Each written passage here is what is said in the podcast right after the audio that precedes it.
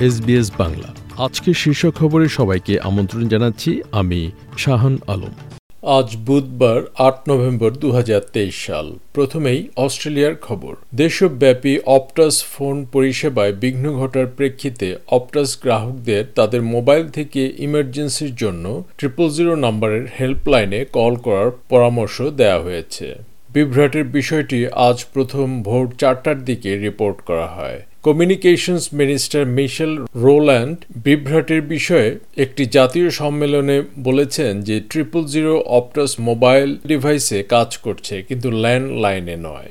Sydney এবং মেলবোর্নের উত্তরে হাসপাতালগুলো এবং ট্রেন পরিষেবা এনএসডাব্লিউ কল সেন্টারগুলো এবং ফোন লাইনসহ দেশব্যাপী লক্ষ লক্ষ অস্ট্রেলিয়ান গ্রাহক এবং প্রয়োজনীয় পরিষেবাগুলোতে বিভ্রাট অব্যাহত আছে। মিস রোল্যান্ড বলেন যে সাইবার আক্রমণের কারণে বিভ্রাট হয়েছিল এমন কোনো নিশ্চিত তথ্য পাওয়া যায়নি। তবে এতে একটি গভীর পদ্ধতিগত সমস্যা আছে। এই সপ্তাহে প্যাসিফিক আইল্যান্ডস ফোরামের নেতাদের সাথে বৈঠকের জন্য প্রধানমন্ত্রী অ্যান্থনি আলবেনিজি আজ রারোটোঙ্গায় পৌঁছেছেন। প্রধানমন্ত্রী ব্লু প্যাসিফিক কন্টিনেন্টের জন্য দু হাজার পঞ্চাশ সালের কৌশল প্রণয়নের পদক্ষেপে একমত হতে আঠারোটি প্রশান্ত মহাসাগরীয় দেশের নেতাদের সাথে যোগ দেবেন। তবে অতীত অভিজ্ঞতা বলছে প্যাসিফিক অঞ্চলে বিভাজনের লক্ষণ রয়েছে। যুব অপরাধের ভুক্তভোগীদের অধিকার কর্মীরা বলেছেন যে কুইন্সল্যান্ডের বিচার ব্যবস্থা সংস্কারে একটি রয়্যাল কমিশন বসানো এখন অনিবার্য। তারা বলছেন, এখানে দশকের পর দশক ধরে দুর্বল ব্যবস্থাপনা চলছে।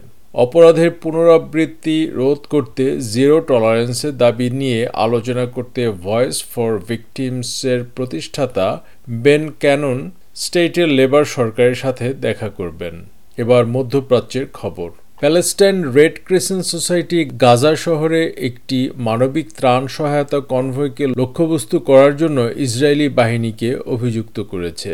মানবিক সংস্থাটি বলেছে যে পাঁচটি ট্রাকের কনভয় আল কুটস হাসপাতালের মতো স্বাস্থ্য সুবিধাগুলোতে সরবরাহ করা জীবন রক্ষাকারী চিকিৎসা সামগ্রী নিয়ে যাচ্ছিল। এ সময় তারা গোলাবর্ষণের কবলে পড়ে। এতে দুটি ট্রাকের ক্ষতি এবং একজন চালক আহত হয়। গাজা স্বাস্থ্য মন্ত্রণালয়ের মতে, গাজা উপত্যকায় ইসরায়েলি সামরিক বাহিনীর বোমাবর্ষণে এখন পর্যন্ত দশ হাজারেরও বেশি মানুষ নিহত হয়েছে, যাদের প্রায় চল্লিশ শতাংশ শিশু। এবার বাংলাদেশের খবর। সরকারের পদত্যাগের এক দফা দাবিতে তৃতীয় দফায় আজ বুধবার ভোর ছটা থেকে শুক্রবার ভোর ছটা পর্যন্ত টানা আটচল্লিশ ঘণ্টা সড়ক, নৌ ও রেলপথে সর্বাত্মক অবরোধ কর্মসূচি পালন করবে রাজনৈতিক দল বিএনপি। খবর, দৈনিক ইত্তেফাকের। এদিকে যুক্তরাষ্ট্র, বাংলাদেশের আসন্ন জাতীয় নির্বাচনের পরিবেশ নিবিড়ভাবে পর্যবেক্ষণ করছে বলে মন্তব্য করেছেন মার্কিন পররাষ্ট্র দপ্তরের উপপ্রধান মুখপাত্র বেদান্ত পেটেল।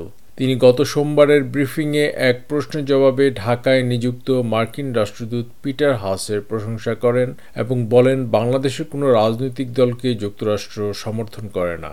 ম্যাক্সওয়েলের অনবদ্য ডাবল সেঞ্চুরিতে আফগানিস্তানকে তিন উইকেটে হারিয়ে অস্ট্রেলিয়া জয় পেয়েছে। প্রথমে ব্যাট করতে নেমে নির্ধারিত পঞ্চাশ ওভারে পাঁচ উইকেট হারিয়ে দুশো একানব্বই রান তুলেছে আফগানিস্তান। দুশো বিরানব্বই রানের টার্গেটে খেলতে নেমে একানব্বই রান তুলতেই সাত উইকেট হারায় অজিরা।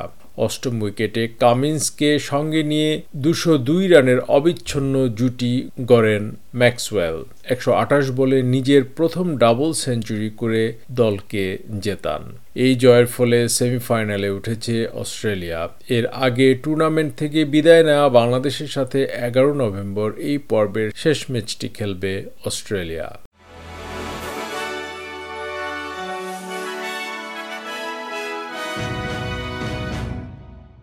শ্রোতা বন্ধুরা, এই ছিল আমাদের আজকের শীর্ষ খবর।